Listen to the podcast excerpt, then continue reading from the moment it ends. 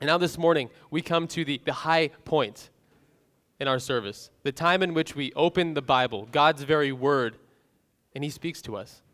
So let's come now expectant that He will meet us according to His grace and do just that. Please turn into, into your Bibles or in your devices, Bible app of choice. If you don't have any of those things, there's Bibles underneath the uh, what is that? Is that the center chair? I always mess this up. It's close to the middle of the room. There's a Bible on the floor. You can grab it if you don't have one. I need to get that down. But we're going to be reading Mark chapter 14, beginning in verse 26. We'll be reading from verse 26 through verse 42 together this morning. Si habla español, abran sus Biblias a Evangelio de Marcos, capítulo 14, versículo 26 a 42. Jesús en Gethsemane. And now, Jesus, he's marching toward the cross. Every Sunday sermon from here on out is another step closer. The mere hours before his body would be broken and his blood would be spilt are shrinking by the moment. It's after the supper on Thursday evening of that Holy Week, and we pick up with Jesus and the 11 remaining apostles. In the gospel accounts, they tell us, they make it clear that Judas had taken his leave before the Lord's Supper uh, was received that evening, before it was complete. And now, after Jesus and his friends finished their meal, a meal which represented the redemption that he was about to accomplish, they came to the Garden of Gethsemane. Since chapter 14 has begun, church, the whole narrative, the whole story has been about preparing for the death of Christ. His opponents and his betrayers have conspired together.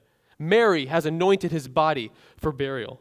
And Jesus himself, he gave his friends a meal to help them understand what was about to take place.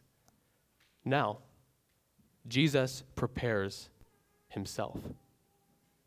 So let's behold the Savior in the garden. As we read God's word together this morning, beginning in verse 26, we'll read the entire section and pray.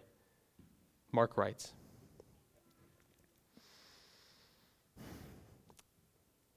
And when they had sung a hymn, they went out to the Mount of Olives. And Jesus said to them, You will all fall away. For it is written, I will strike the shepherd, and the sheep will be scattered. But after I am raised up, I will go before you to Galilee. Peter said to him, Even though they all fall away, I will not. And Jesus said to him, Truly I tell you, this very night before the rooster crows twice, you will deny me three times. But he said emphatically, If I must die with you, I will not deny you. And they all said the same. And they went to a place called Gethsemane. And he said to his disciples, Sit here while I pray. And he took with him Peter and James and John and began to be greatly distressed and troubled. And he said to them, My soul is very sorrowful, even to death. Remain here and watch. And going a little farther, he fell on the ground and prayed that if it were possible, the hour might pass from him. And he said, Abba, Father, all things are possible for you. Remove this cup from me. Yet not what I will, but what you will. And he came, and he found them sleeping. And he said to Peter, Simon, are you asleep? Could you not watch one hour? Watch and pray that you may not enter into temptation. The spirit indeed is willing, but the flesh is weak. And again, he went away and prayed, saying the same words. And again, he came and found them sleeping, for their eyes were very heavy, and they did not know what to answer him. And he came the third time and said to them, Are you still sleeping and taking your rest? It is enough. The hour has come. The Son of Man is betrayed into the hands of sinners. Rise, let us be going. See, my betrayer is at hand. Join me in prayer. Lord Jesus, we come now to behold you. And we ask your God and Father, who by your grace is our God and Father, to fill us with your Spirit, that we might see you, that we might behold you, that we might glorify you this morning as we come to terms with, as we come face to face with, as we try to wrap our minds around just what you endured to take away our sins from us. We pray that you would tell us about who we are and tell us about what you have done to bring us back to God. Holy Spirit, help me. Holy Spirit, help us. Let your word go forth with power, with conviction, and would you bless the reading, the preaching, and the believing of it. In Jesus' name we pray. Amen. Oh, man. This text is holy ground.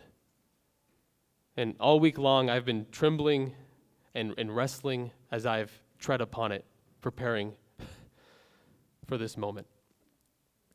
And not only are there so very many profound implications, we could just tether things out in what we've just read, but even more, there are some features of this passage that are so profound that we actually fail to fully and adequately understand them. This is for us, but it's also just beyond us to grasp the depth and the magnitude and the gravity of what is contained here in God's Word. But here's my burden for us this morning. Here's my burden for us today two things that we just might be able to wrap our minds around and to understand as we consider the Savior in the garden. Two ideas that will guide our time together as we follow Jesus into the garden this morning. Number one, before this text is about Jesus sympathizing with us in our suffering or in our loneliness, it's actually first and foremost about the reality that we cannot sympathize with the depths of sadness and suffering that he endured. And listen, that we cannot sympathize with him is actually the very basis of the good news that he sympathizes with us. But before we get there, we need to do our best to, to see him, to consider the uniqueness of his sorrow and the uniqueness of his experience of what is a perfect human weakness. That's number one. Number two, long, long before this text is about us taking Jesus' prayer, yet not what I will, but what you will, long before it's about us taking that prayer and making it our own, we need to square with the reality that it was Jesus' prayer because it was not our own. Listen, before encouraging the fathers of Cross of Grace on this Father's Day to be just as committed to righteousness as they lead their homes as God the Father was, right, in establishing his justice upon the cross. Before encouraging us as sons and daughters uh, to obey, or as adults, right, to honor our earthly fathers, just as Christ submitted himself to the Father's will, to honor him. Before this text is taken to mean anything like obey more, take righteousness seriously, Submit to God's will even if it's hard. We need to understand this that Jesus prays in the garden, Let your will be done, because we have lived lives proclaiming, My will is the way. That's been our proclamation in our lives. Here he is, the Son of God, submitting to God for the very reason that we had all lived lives rebelling against God. Church, Jesus is in the garden obeying because we've disobeyed God. Jesus is in the garden obeying, submitting, honoring his Father's will precisely because we did not do that. That's the whole point of the text this morning. We cannot miss that before we move on to application. Ever since Adam, man has failed in the garden. That first man, back at the beginning, he failed to keep watch, right, as we heard back in his day, and he let the serpent come in and, and have his way. The disciples, we read, they laid down asleep as their Savior was laid low in sorrow, and that serpent filled betrayer Judas came marching and slithering up the hill. And every single one of us has failed to keep watch in our own lives. And we have, through this disobedience, we have forfeited the garden. That is life with God in His presence forever. We have lost this, we have forfeited, forfeited this through our disobedience to His will. So let's be clear this morning. this text today is not about us modeling Jesus' obedience, it's about what we deserved for our disobedience and what Jesus did to bring us back into the garden. That's our focus today. And listen, as we behold Jesus in the garden, what, what happens, what we experience, is the curtain being pulled back, as it were, on the terrible reality of just how serious sin is, just how sinful sin is, and just what it will mean for Jesus to bear it away on the cross. This horror is what Jesus beholds in all its fullness as he falls to the earth in prayer. He stares into the heart of what's to come in the cross that is just hours away from him. And as he does, we are able to look into his heart for us. And so to move on too quickly to application would be really to domesticate just how dreadful this scene declares our own sin to be.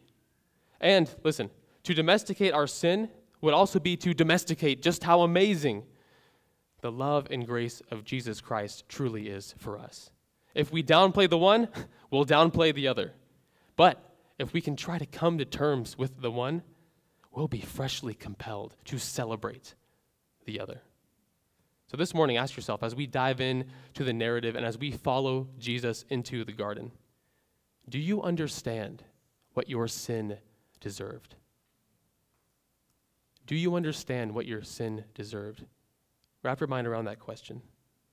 Are you aware of what your Savior beheld as he looked ahead to the cross? Are you aware of what he saw yet went on marching toward anyway, seeing it exactly as it was? Do you know what he saw when he looked into the depths of the cross?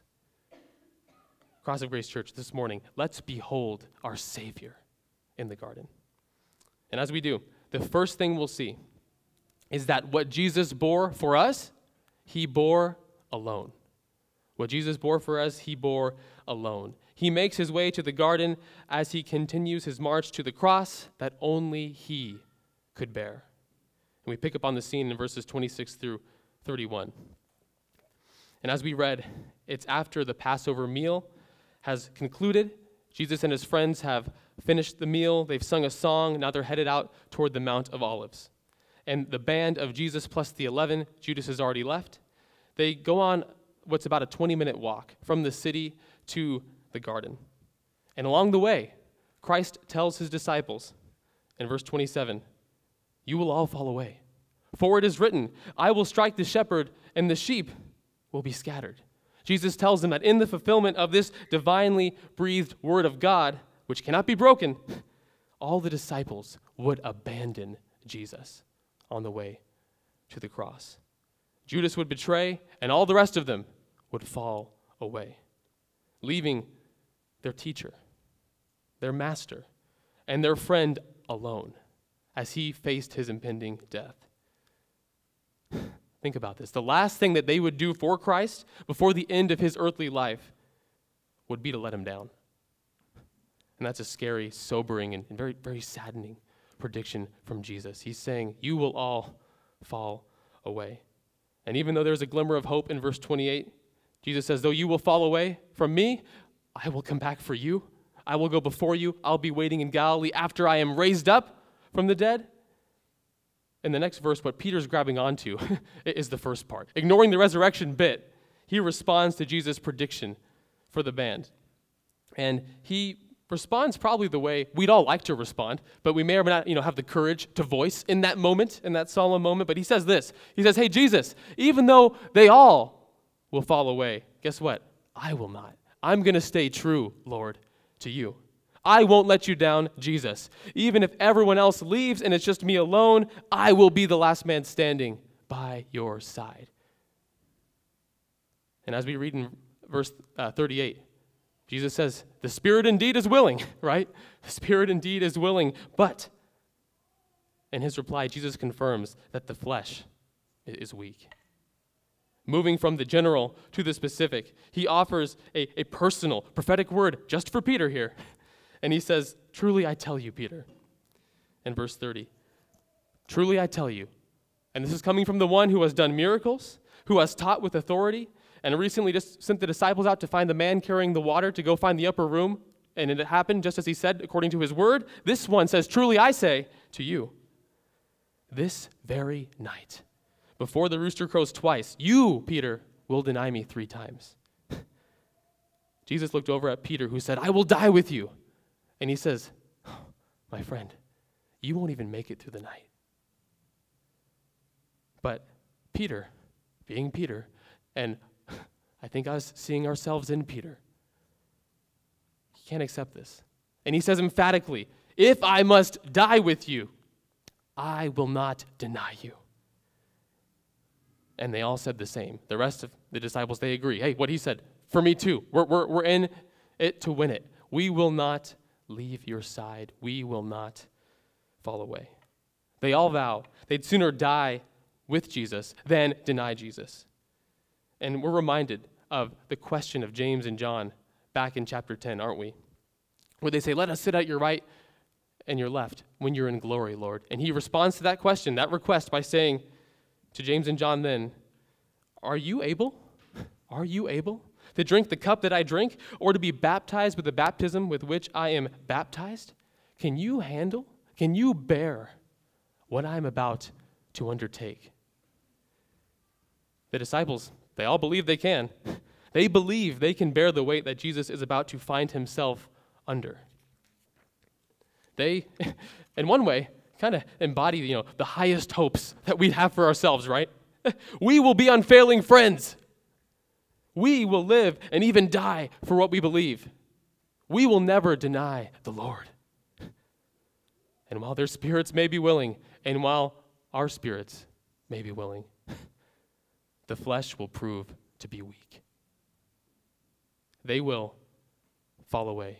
Verse 50 tells us that as the arrest occurred later on in the chapter, verse 50, read that one, it says, And they all left him and fled.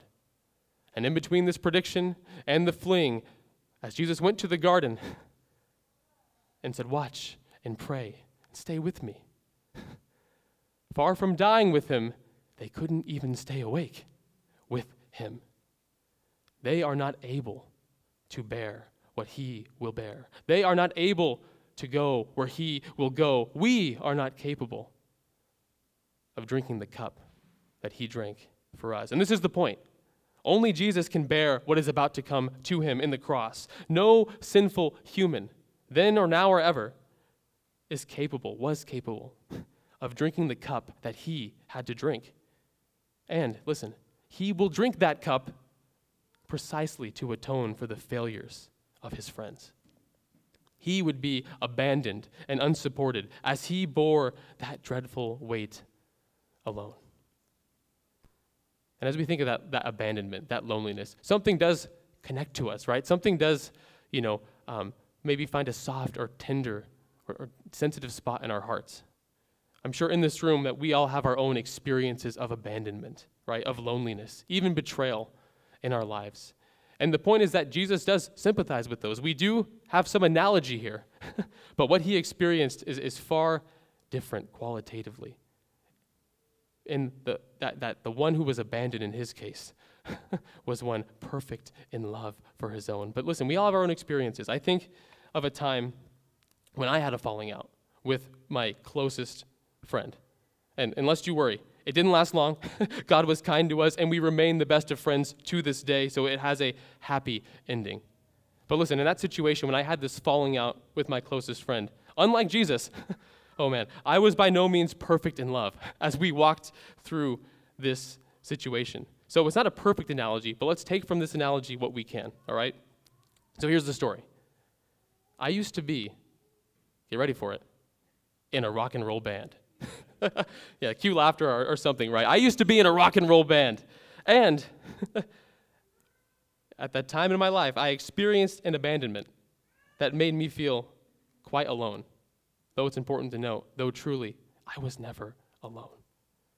So, what happened was that my, my best friend and the guitarist in our band, who also had all of our equipment that we would use to go play live, he quit the band and he planned to move away for college, of all things. and I felt betrayed, right? I, I felt hurt. I felt alone. Here I was hanging on to this thing that nobody cared about as much as I did. Nobody was in it like me, committed to this going where it ought to go, living our dreams, right? He left me high and dry as I clung to that dream, as I clung to that hope. And so he, he quits the band.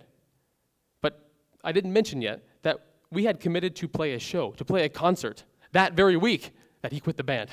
So here I was, just days away from that show we had committed to with tickets left to sell. Because back, uh, you know, for little bands like we were, you don't just get to show up and play and they expect people will come. You got to pay to play by selling pre sale tickets so that they can get their money even if nobody comes to see your show. So here we are. It's days away. I have tickets to sell, and I would be accountable now to cover the costs of the pre sale.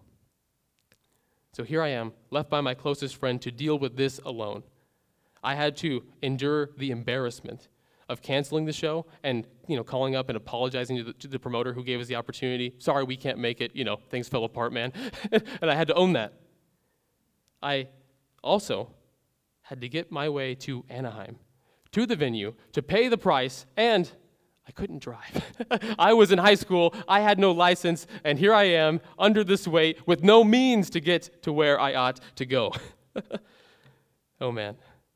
So I'm distressed, I'm sad, I'm carrying this burden. But here's where things change. Unlike Jesus, who had been abandoned by his friends and even received the silence of his father, in my situation of loneliness, I, I wasn't really alone, right? Even though that one friend was gone, I did have others who actually did come along, give me a drive to the venue, and even helped me to cover some of the costs that I was lacking in paying for the pre sale value. Christ, on the other hand, he had no friends to accompany him to the venue of the cross. No one came by his side when his closest friends had left it. Well, no one other than enemies and mockers came around his side as he stepped up to the show. No one contributed to cover any of the cost he would pay to redeem his friends from their debts of sin and failure. He would get there on his own, and he would face the music alone. And so I was alone, but I wasn't really alone. We've probably all had experiences where we felt that kind of loneliness and abandonment, but truly, in God's grace and His kindness, we've never been alone. We, were, we would be able to turn and to call out to God, whether we were a believer then or an unbeliever, but calling out to Him and saying, Lord, help me.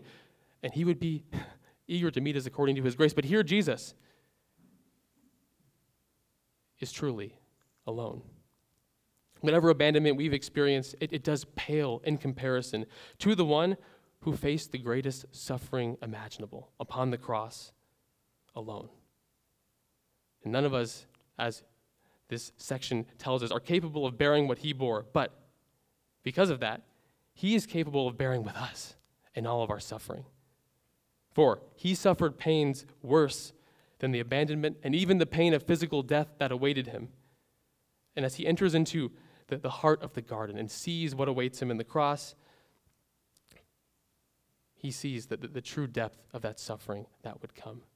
But because Christ suffered greater than we could ever imagine, greater than we could ever experience, that means that all of our suffering, though no less real, is so much lesser, so much smaller, something that he's able to step into and say, hey, here I am.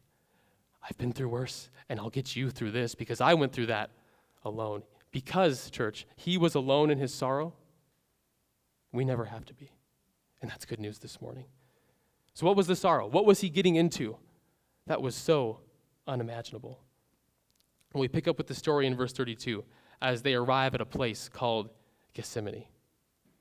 And they arrive in Gethsemane, and here, as I mentioned, the resolve of his disciples to go even to the death with him will be put to the test immediately. Let's see if it holds up. and we already know it's a test that they'll fail. For far from dying, they can't even stay awake through the night. But Christ coming to Gethsemane, he's preparing himself for what lies ahead, and he leaves his disciples to go and pray, leaving some at the entrance of the garden and taking three more, those closest to him, Peter, James, and John's, into the heart of it, as it were, to be with him. He tells those three to watch and wait while he goes to pray. And here, in this moment, Christ goes from being confident and authoritative, you know, as we've seen him. He's talked about his death at the Last Supper, and he said, This is what it will be. I will give my body, I will shed my blood, but I will eat this meal with you again, right, in the new creation. But here now, as he thinks about his death, as he looks toward what's ahead, we begin to see a change in him, don't we? We see now for the first time that he is distressed, that he is greatly troubled, that he is sorrowful even to death. Mark writes. So the question is why? What does the cross mean, right, that he's about to bear? It's that he receives in the garden a foretaste at this moment of what's to come. That in his humanity, church, listen, Jesus, he knew this was the plan, he knew this was to come, but now in his humanity, he begins to have that curtain pulled back. He begins to see it for what it really is. And what is it that he sees as he looks into the cross? It's this that what he would bear would be God's wrath. God's wrath toward sin. That is his holy displeasure, his just response and judgment toward our rejection of Him, our replacement of Him, our living life like it is ours to decide what we will do and what we will be and what we will worship. It is the spurning of His glory that He will not stand for. Christ sees the cross and he understands that the fate that awaits him, the suffering that he will endure, is not just the suffering of physical death, but it is the suffering under God's wrath. The full brunt of what we deserved for our sin this is what the Savior beholds in the garden. Death is coming. The cup of wrath, which is an Old Testament symbol of God's judgment, has been filled up to the brim, and he is now preparing himself to drink it down to the dregs. Having gone away with the three deeper into the garden, he's now descending step by step into the depths of the anguish that awaits him. And as he does so, he looks at the outset of this time at his closest friends in the entire world. Imagine this. He looks at his closest friends and he says, My soul is very sorrowful, even to death. Remain here and watch.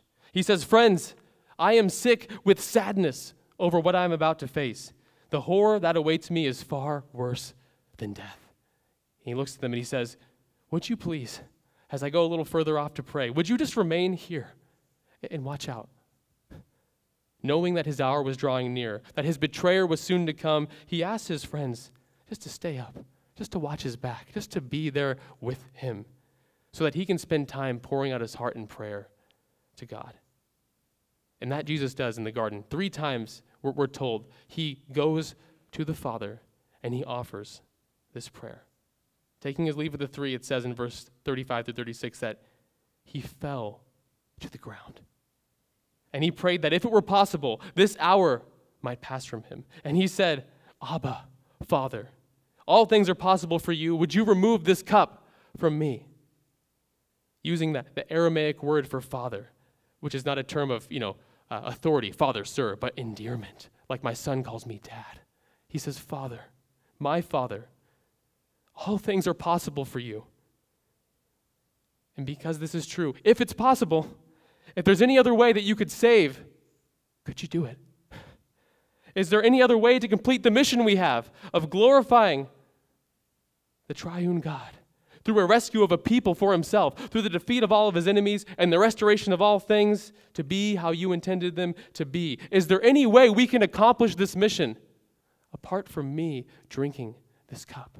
This is the prayer Jesus utters. This is the wrestling he is doing in his soul as he contemplates what's ahead of him, looking down into the contents of that cup. In church, it's not that Jesus is asking for a plan B here. Like, is there any other way, like, you know, that we hadn't thought about? Any, any uh, back to the drawing board we can do here to see if we can figure something else out? It's not that he's suddenly become unclear on his mission.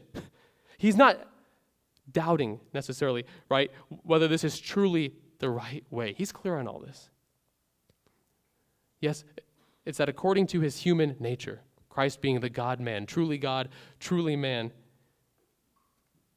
he is grieved on one hand, right, and sorrowful in the face of death, in the face of loneliness, in the face of what's to come. We all would be. But it's not just that.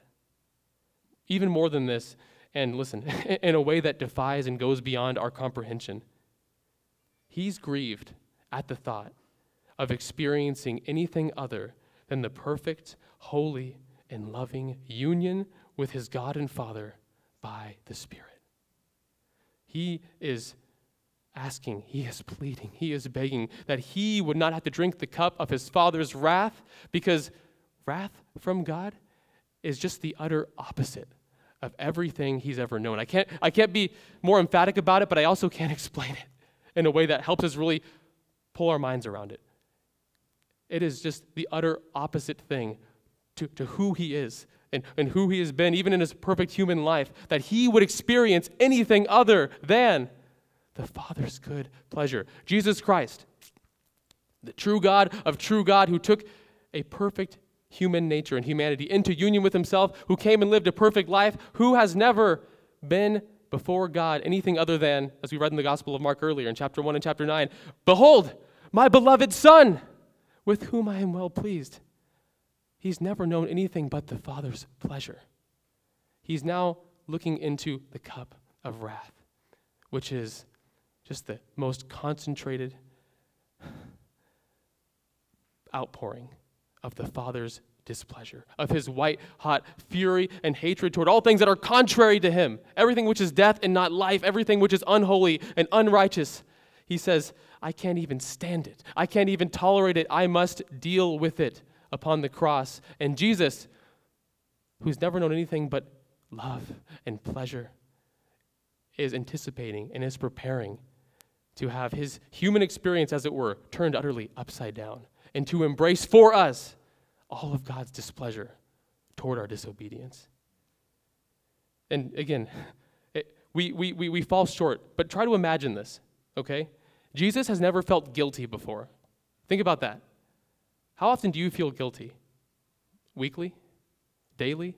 How often do we have that feeling that we've done wrong and our conscience, right, begins to gnaw at us and to eat at us? The Psalms say our bones grow weak and weary, right? We, we, we experience shame and it covers us like dirt and grime because we don't want to be exposed, right, in our wrongdoing. And very often that is the case and we are humiliated and we are embarrassed and we feel that coming. We try to avoid it.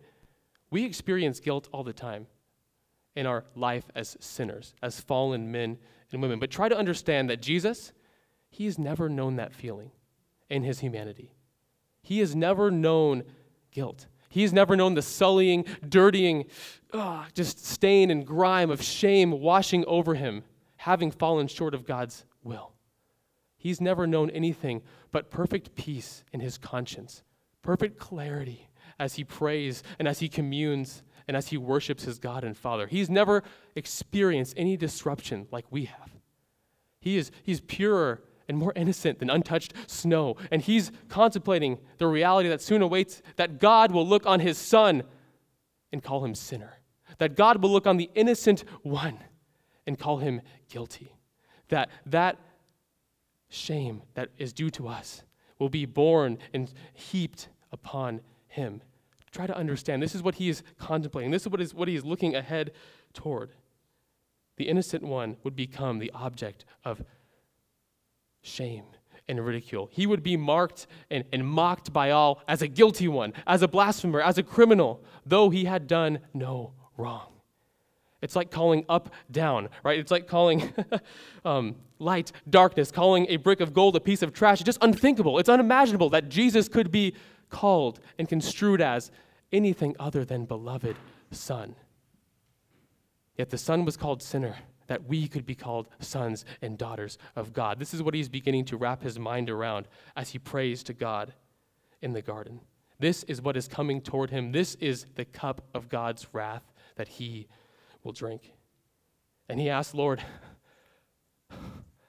this is a fate worse than death for me. This is what I can't imagine. This is the death of deaths, that I would be separate and alienated and experiencing a, a cut off from you, my God, who is life himself. If there is any way possible, he pleads, let this experience pass for me. Yet we know that this is the way it must be, and, and so does he. Which is why he resolves to say, Yet, Father, not my will, but your will be done. Your plan will go forward. The, the covenant to redeem a people for ourselves that the Trinity has made before time even began, that plan will go forward. It will not be stopped. Jesus loves his Father.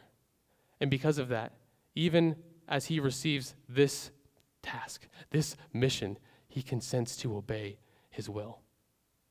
Jesus, in the, the weakness and the frailty of his perfect humanity, he remains faithful. We, in our weakness, in our humanity, like the disciples, we fail all the time in our weakness. Adam failed in the garden when things were perfect, right?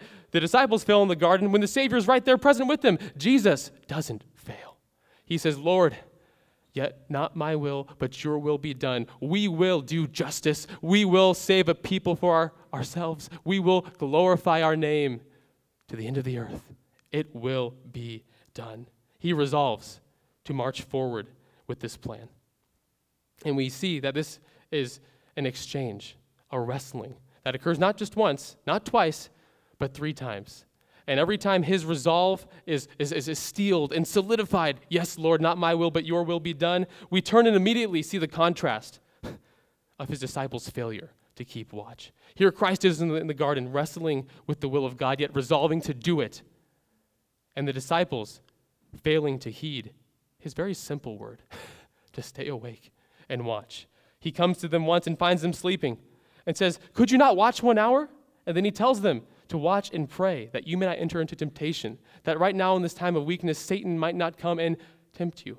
Even in his weakness, he's encouraging them in their weakness. And he says, Be careful. The spirit is willing. Sometimes we want to do things, right? But the flesh is weak. This is who we are as fallen men and women. We are unable in our own strength and our own power to obey.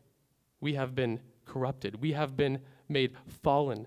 And being sinful as we are, we cannot lean on ourselves to accomplish these things. This is why Jesus is in the garden. He says, Listen to my words. Watch and pray lest you fall into temptation. And then he returns, it says. He went away in verse 39, praying the same words. And again, I, I, I fail you to try to bring you into this scene. And we've all probably wrestled with God before, and it's certainly nothing even close to this.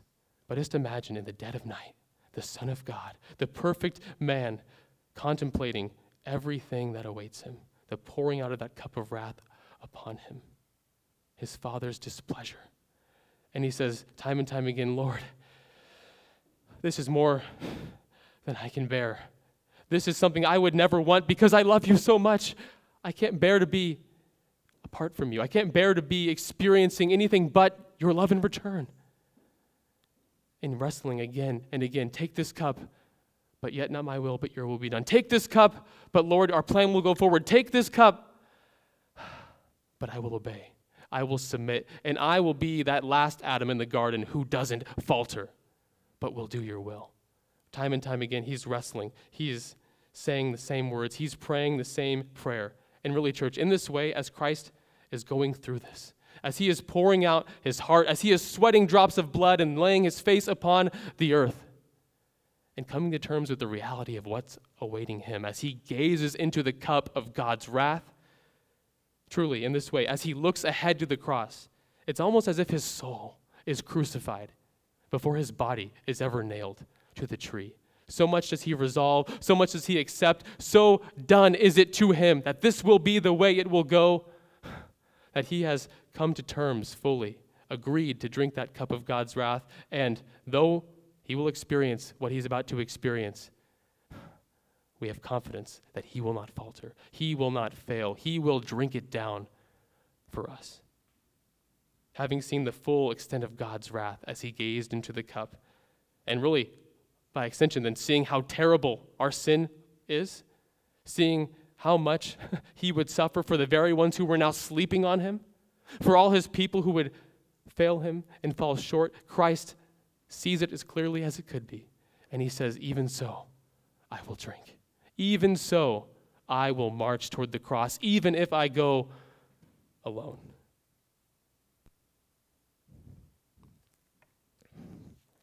Jesus has bowed himself to his Father's will. The disciples have failed to keep the Father's will. They failed to heed the voice of the Son of God. And as has been the case from Adam to now, verse 41 tells us that after this, this all nighter, the worst all nighter ever experienced in the history of mankind, in which the disciples faltered, but Jesus stayed true and steadfast. That upon that third time coming to them, Jesus says, Are you still sleeping? Taking your rest? It is enough. The hour has come. Christ has, through wrestling in the garden in prayer, prepared himself to embrace, to step into that hour. And he says, Here it is. The hour has come. The Son of Man is betrayed into the hands of sinners. Rise, let us be going. My betrayer, he is at hand. Judas and his band marching up the hill with clubs and swords like a slithering snake to arrest the innocent one. Christ has come to terms with and seeing full well what awaited him has not backed up a bit, but is pressing on toward the cross. And he tells the disciples, It's time now. The hour has come. I'm here to face the music. So Jesus goes, and he allows himself, in the scene that we'll, we'll read next week, to be embraced by Judas just as willingly as he would go to embrace the cross. A cross that would be covered in the full outpouring of the wrath of God. A cross which meant a death far worse than any death that had been died. A cross that he would bear alone. And listen, in this, as we see the suffering he underwent, the sorrow that led him to say, Death would be better than this grief that I'm dealing with, sweating blood, weak and weary, and beside himself. As Jesus saw the cross, as he peered into what he would receive from his Father, as his prayer to the Father went unanswered time and time again, and he knew this must be the way. Jesus saw the cross for exactly what it was. And he marched on anyway, into the arms of Judas, in order for his arms to be outstretched upon the cross. He resolved in the garden, in that moment, to obey his Father till the end, in order to undo our disobedience, that we might become credited with his perfect record of righteousness before God. He obeyed in the garden in order to bring us back into that garden, right, on the basis of what he'd achieved for us forevermore. His prayer to his Father in that moment, listen, it went unanswered. God did not remove the cup from him so that we might call God our Father, having been redeemed and reconciled through his body and blood upon the cross. And now, it gets better, all right? And now, as our high priest, in his every prayer for us as his people, before God's throne, that prayer now Every one of them. Because of that one prayer that was answered no, every other prayer for us is answered with a resounding yes. That Christ prays to his God and Father. He prays for us, just as he prayed for the disciples, just as he prayed for Peter in Luke's gospel, says, Satan's come to tempt you and to sift you like wheat, but don't worry, I've prayed for you that you may not fail. He prays for us when we are weak and failing. He stands in heaven daily to declare that we are His, constantly hitting refresh upon His finished work on the cross advocating for us before God's holy throne, even as we sin, and forgiving us for those ongoing sins on the basis of the fact that He has already borne them all away. He has already drank down to the dregs the cup of wrath. No more remains for us to face. And listen, this morning, all those who trust in Jesus, we can know with confidence that because of this moment of resolve and the cross to which it led, we can know with confidence that we'll never experience God's wrath toward us. Amen. The good news of the gospel is that Jesus took the wrath so that we wouldn't have to. We would never know the fullness of God's displeasure toward our sin and suffer the judgment for it. And listen this morning if you've never trusted in Christ to be your sin bearer, to be the one to have taken that wrath for you, this morning, He invites you. He invites the disobedient sinner who's lived a life of my will and my way to come now and receive all that He's accomplished in obeying the Father's will. He says, Come, because there's two options. Either Jesus pays for our sins and has borne our wrath, or we have to. And he says, Come.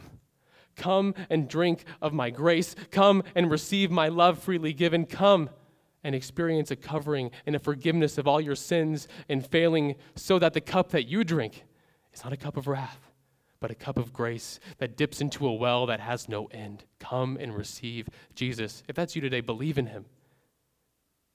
Believe in him. Let his Father become your Father and call upon him just as he did and say, Abba, and come into a family that will never leave you or fail you or forsake you, that will last forever. Come into God's family today. Jesus obeyed his Father so that he might become our Father. This is the good news of Gethsemane for us. And before we go, having, in whatever ways we could, beheld the seriousness of sin and the steadfastness of our Savior's love. Let's ask the question how then should we respond? Now that we've gazed upon Him, where does the application come? And there's four points for us today to receive before we go. Number one, in light of the good news of Gethsemane, number one, we should see prayer as a gift of grace. See prayer as a gift of grace. What do I mean? I mean that God hears our prayers because Christ's prayer was unheard. That's the whole basis of our prayers going anywhere, being received by a loving Father with an open ear, because in this moment, Christ's prayer to have that cup removed was not answered, that we might be reconciled to God. We can pray because it wasn't answered. And even as I was preparing for this sermon this week, I was wrestling with this text and I freshly realized in a moment, I said, hey, I can call upon his father as my father. I need God's help. And right now, in that moment, I can ask for it. I can pray to the God for whom all things are possible. And he'll hear me. And he delights that I come to him. And he invites me to commune with him in light of Gethsemane. Would we see our life of prayer as a wonder, as a privilege, knowing that Jesus has purchased every one of our prayers to God with his precious blood. This week, and as we respond to these things, would we pray? oh man, like prayer is a gift we've been given to delight in, not a duty that we have to, to just check off, not a duty that we have to attend to, but something God has given to us in grace. Number two, receive the care of Christ. The greatest sufferer can sympathize with all our lesser yet no less real suffering. We read about this in Hebrews chapter 4, verses 14 through 16. You can read, the, read them during the week. And the point is that he can sympathize with us because we just can't sympathize with him. He's experienced far worse and far greater than we could ever know. Because of that, there's nothing in our realm of experience that he's like, wow, man, I can't help you with that one. That's beyond me. I got no idea. I can't even imagine. No.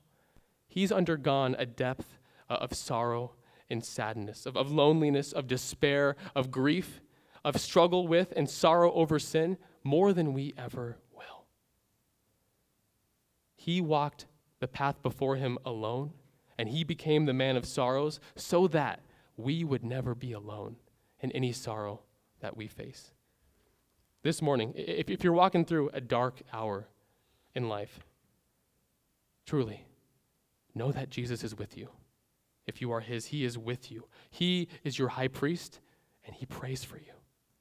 And he invites you to fall on your face, just as he did, at his throne, to find the grace and help you need right now. This morning, if you're in a dark hour, I just want to encourage you Jesus is there with you. He's gone through the darker still, and he is present to be with you now to help you reach the end. Seek his grace. Seek his help. Seek prayer after the service. Seek to be cared for. Christ has care to give you. Third, how should we respond to Gethsemane? Number three, hate your sin.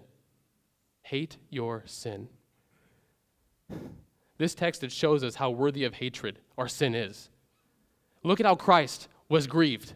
He was sorrowful unto death. He was greatly distressed. He was troubled. He was weak and he was laid low. He was undone because he saw how sinful our sin is and he saw what it deserved on the cross. Wrap your mind just a little bit further around the kind of horror our sin deserved when we see how Christ responded to it, how he anticipated, how he received that foretaste of the cross, and how it met his soul in anguish. Listen, are, are you coddling any sins in your life, treating them as less serious than they ought to be? Respond to Gethsemane by resolving and by, by asking the question why would we, how could we continue to do what made our Savior sorrowful unto death? Would we turn? Would we repent? Would Gethsemane convict us not to seek fleeting joy in what brought our Savior such sorrow? Hate your sin. But that's not the last word. Because number four, love the Savior.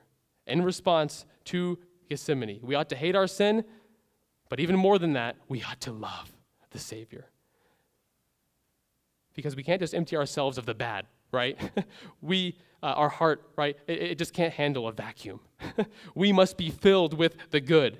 And what's the good? What's the greatest? That's the love of Christ for us. The depth of his love for us was even greater, church, than the sorrow he had over our sin. He was so moved by his great love that he went to the cross for us, seeing full well, knowing full well what would await him. He stepped into it willingly. Being so moved then by his great love for us, would we be moved to go to the cross ourselves? Crucifying and putting to death the deeds of our flesh that we might continue to delve into depth after depth of the new life he's won for us. Turning away from the old, nailing it to the cross, and living more and more now, the way that we'll be living when we return to the garden in full and we walk face to face with Jesus Christ. Oh, church, Christ obeyed in the garden to bring us back to it again. He became a man sorrowful unto death so that our cups would be overflowing with joy in life in him. What grace, what love, and what a Savior we've beheld this morning. Let's pray. Oh, Jesus, we thank you that though we had failed to keep the Father's will, you bowed before it, you submitted to it, and you finished your course perfectly. You embraced the cross that we deserved. You took the cup that was meant for us, and you drank it down, that we might not know wrath, but grace, that we might not be alien and separate, but that we might be sons and daughters of your Father and call him our Father. We thank you that you embraced all the sorrow that was due our sin, that we might be filled with your joy unending. We ask that you would be glorified in us as we celebrate your great grace to us. In your name we pray. Amen.